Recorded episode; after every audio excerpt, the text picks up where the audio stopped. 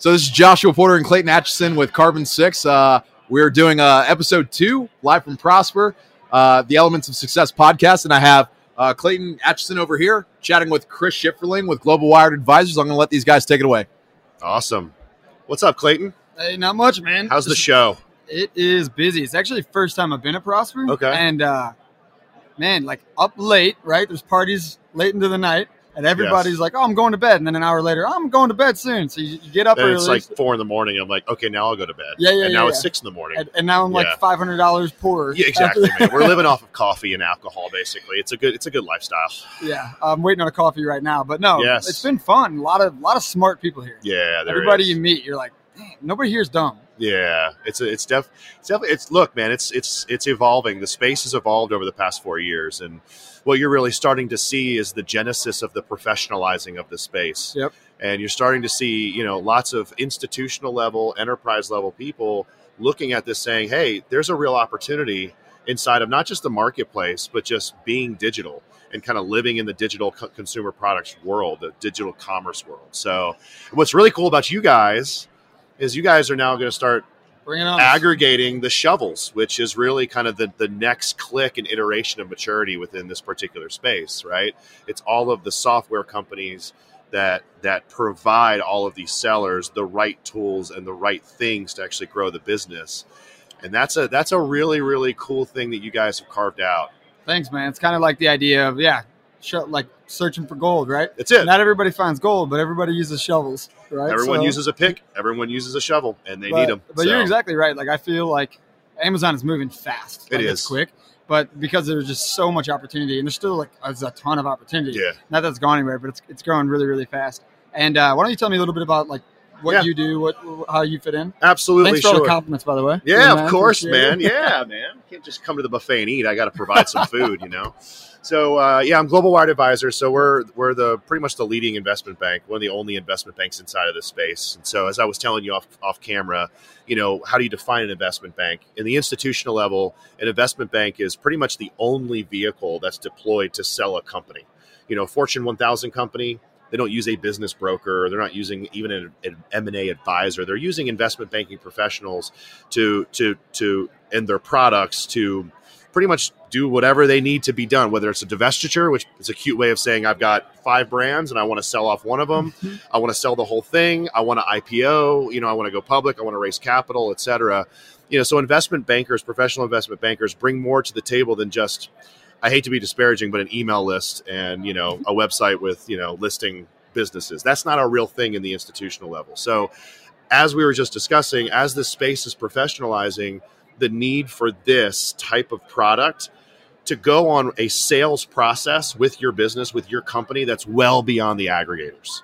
You know, and kind of that's that's really what you've seen pop up here and there um, currently right now, and even kind of sitting on this floor, is you got a lot of folks who are just selling to one class. It's just the aggregators. And our process, if you've got a really good brand oriented, scalable uh, e commerce consumer products company, we're taking you, we're going to build a market. We're going to go well past the aggregators. We're going to go to private equity. We're going to go to family offices. We're going to go to corporate strategics. You know, we're going to put your particular business, your deal in front of all the right people, not just a spray and pray. Honestly, it's not just like a let me just throw a bunch of freaking, you know, spaghetti against the wall and see what sticks. Yeah. It's a very strategic, surgical process that we deploy in selling a company. What I heard is you're really smart. Hopefully, man. Hopefully. So, what does your uh, like regular customer look like? Like your client, right? Is it like this massive, huge like business that you're even taking to like a whole nother level, or do you try to kind of find them when they're like this like seed that's sprouting, or how do you how do Yeah, you find so- the people so- you work with? Great question. We have criteria. So we're working with digital consumer products. Um, EBITDA's between one and a half to about 10 million revenues that represent about six to seven million upwards. So that's actually not. I was expecting you to say way bigger. We do go Like up to on- 80 to 100 million. So we, I mean, 10 million of EBITDA is probably a company that's doing at least, you know, 50 to 60 But you said you start around one and a half million of EBITDA. EBITDA. Yeah, Yeah. that's right. So I mean, obviously more revenue, but still, yeah, like and not, so when you say the seed phase, typically when you find companies that are at that one and a half, two million of EBITDA, they're still in massive growth mode. And so you can, and, and when they're in massive growth mode, that's really, that's actually one of the best times to really hit the bid Of course, and yeah. go sell your business because you still have a lot of meat on the bone. I'll use a bunch of cliches, but you got a lot of meat on the bone, right? You got a ton of man. I do, Spaghetti, man. Meat, I know. The other It's one, all the, related. I think- shovels, I think I'm hungry. shoveling food. That's right. just shove, just pile driving food in my mouth.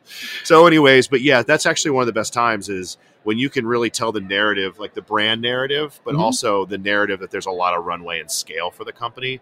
That's that's that's where you actually get top top valuation. And so usually when you're doing this, like you're acquiring these companies, right? We're not. or not? so we're not like selling you. them. Selling them. Yeah, so we're basically we're, we're taking on. I mean, think about Carbon Six, Yep. right? Carbon Six has a portfolio of 20 brands. Let's just say, or 20 20 Sure. software companies. Let's say you guys decided one of them is really not necessarily a good fit anymore for the portfolio. It's not really a platform for you guys. It's just something that hey, good cash flow. It has a good brand, has a good business development arm. It's driving good leads. Let's go ahead and take liquidity out of this. Gotcha. So you would approach a guy like me, an investment bank, and we would do the work to then sell that particular portfolio Yep. company to bring more liquidity to your to your PE fund, basically. Gotcha. But in some cases, But we also do it for But in some brands. cases, it's like that's their whole brand, right? That's everything they have. yeah, and I wanted to give a, a very germane example for you, so you kind of wrap your brain around going, "Oh, okay, yeah, that's exactly what we have. That's exactly what might happen." But for yes, a business owner, it's all they've got. Like, Exactly. They, they took So it from nothing to something. Yep, gotcha. Following you. Thanks for the explanation too. So when you are um, working with these people, a lot of times, do you ever do deals where they're able to keep any part of the business, or is it you do? Okay. Absolutely, yeah. So it's not you know the aggregator classes really come in. They buy they buy out major all the entire company. Right, right, right. For us, you know, there are situations where we'll sell a business where we'll sell eighty percent of the company, seventy percent of the company, and then there's twenty or thirty or ten percent left over. That's cool. Like, Yeah, so the owner I'm an Amazon seller, and for me, it's like more attractive, just in the sense that, like, I'm like, hey, I still got my baby a little bit. A right? little bit. Well, what's nice is you know, depending on who the acquirer is, you get you get to actually take a bite out of the proverbial. You know, it's called the proverbial second bite of the apple. You know, and and in most cases, when you're dealing with private equity, that bite is actually bigger than the first because when PE buys a company, they don't buy it just to maintain it. They're going, it's two million EBITDA now. We're going to get it to 15, and then we're going to sell it to some middle market PE fund. We want to make it big, and so that the owning 20 percent of something that's now worth 150 million may have actually been may actually be a lot bigger than the first bite. So yes, Totally following you. So, um, great explanations all the way across the board.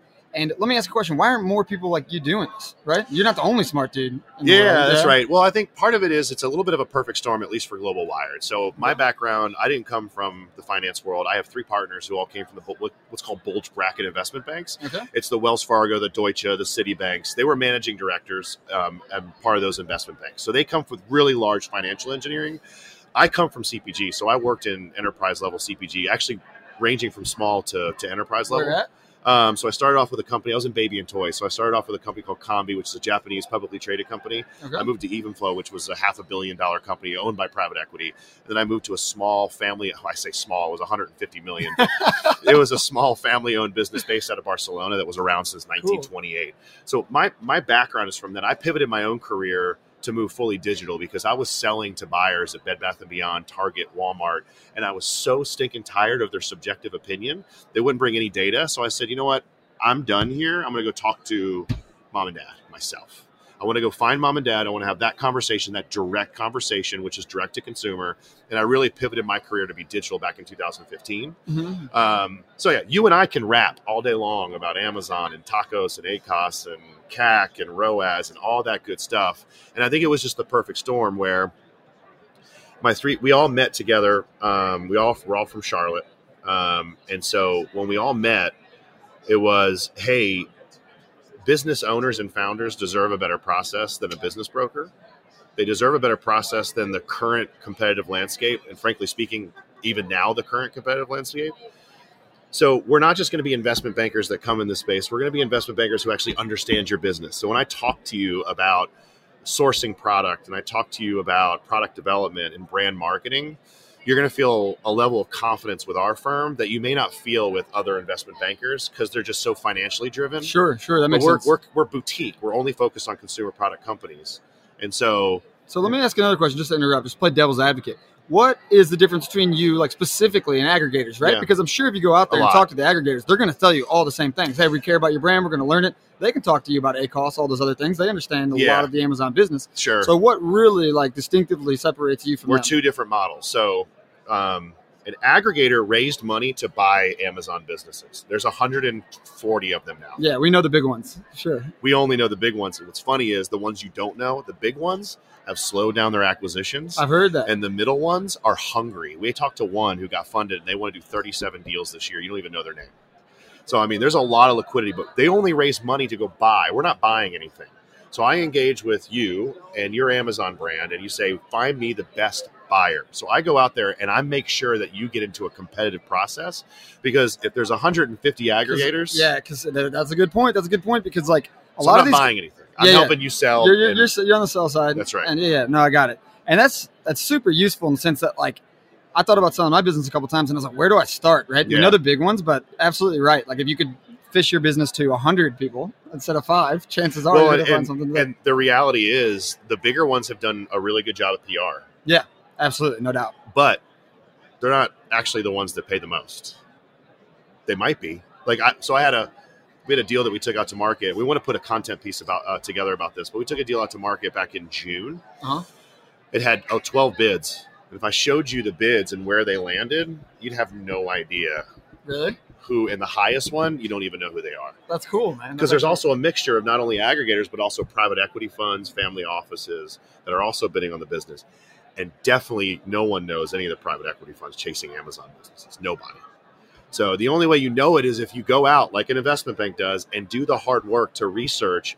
And honestly, one of the things that we've done a really good job of is selling private equity, selling family offices on why Amazon is a good is a good asset. Like an That's Amazon based business is a So, good asset. so what was the question here? trying to think. Um, what would you tell people that are thinking about selling their business? Like, I was outside of, of course, working with you, probably. And I- That's pitchy, man. I don't like No, no, no, no, no, no, of but yeah. I got you. But like, what actually? What advice? Like, where, where do people make? Like, what are the biggest mistakes people that are considering selling their business make? What What would you give? You know, a guy sitting behind the screen right now, watching it. You know, in Pennsylvania or wherever he's at, right. and he's thinking about, hey, maybe I should start this process. What's, What are the best? The biggest mistake is they rush it. okay. Second biggest mistake is they choose the wrong intermediary. So they actually choose the wrong representation. What about timing? I always think about like earlier you were talking about trying to time like whenever you're really really growing. Obviously, it's really hard to sell something that's on fire because you feel like you know it's just going to never stop. But Yeah. often it does, right? It, well, And there's, yeah, there's always like, a flip side. And like Yeah. levels of sophistication get more and more difficult as you get bigger. So, like sometimes you have more cash flow Yeah. potentially, and you can get more investment money to like help expand. But at a certain level, like expertise comes involved comes in, right? It does, and I say, look, it's a fairly subjective. When you're a founder owner, I mean, in the institutional world, there's always reasons to sell, to go IPO. You've got you've got shareholders, you've got invested interest. You know, you've got people who are you've got a board that's pressuring you to to sell or divest or go public, etc. But as a founder owner, it's a very subjective process. yeah, And so in your own head, I think what I I've think noticed it's scary. is Like, it is. I mean, founders and owners. what I've noticed when they're ready to go to market, they've started to divorce the emotion out of the company. And I think that's kind of where they start. My advice, though, A, you know, do your diligence on trying to choose the right guy. Um, you know, there's there's gimmicks out there. There's people selling don't don't pay any broker commission. There's a lot of just there's a lot of gimmicks. Do your diligence to really understand the right intermediary to take your business to market. What type of business do you have? Where is your business right now? Because the right intermediary, and yeah, sure, I'll pitch myself for a moment, but when they call Global cut Wired, the mic. No, I'm right, joking. no, of course. Talk about when it they when bit. they call Global Wired, we don't we're not putting engagement letters in front of. First off, we say no more than we say yes because we get to know the company, we get to know the business, we get to understand what are you doing, what are you selling. You know, are you selling a silicon spatula and a weird garlic press? You know, 2016 wants their business model back.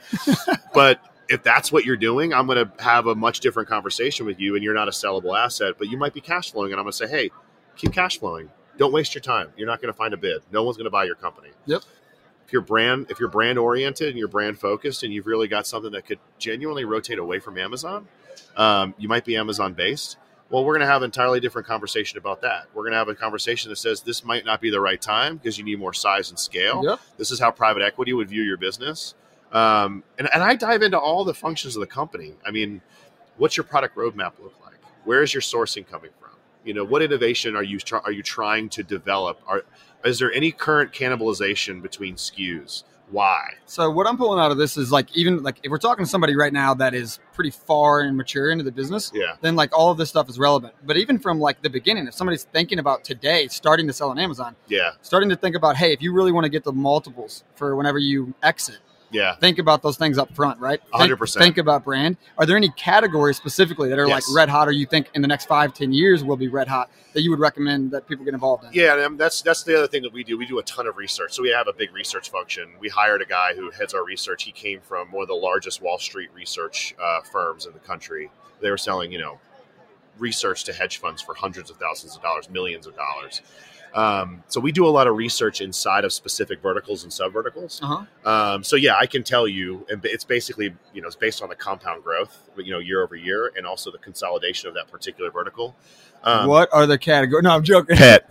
I was just about to say, pet is so hot. Yes, I believe pet it. is hot. Baby I think products. is hot. everybody got pets during Yeah, COVID, right? they did. Everybody was lonely. Everybody They wants did, them, man. yeah. It's just like, yeah. So when I say those things, I don't just make them up. That's why I, I wanted wasn't. to layer I was in just the joking. I wasn't interrupting you, man.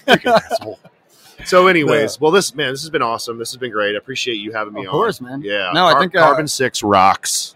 Appreciate it, man. I'll- I'll go ahead and um, no. I learned a lot. Honestly, Yeah. like this was fun, and um, hope I wish you the best of luck in the Thanks, future, man. and hope hope you can uh, help a lot of people. Maybe we can do some work together, man. Get some software companies we can Let's you do it, guys. baby. Yeah, awesome. Thanks, dude. I appreciate it. Awesome, man. Take it easy.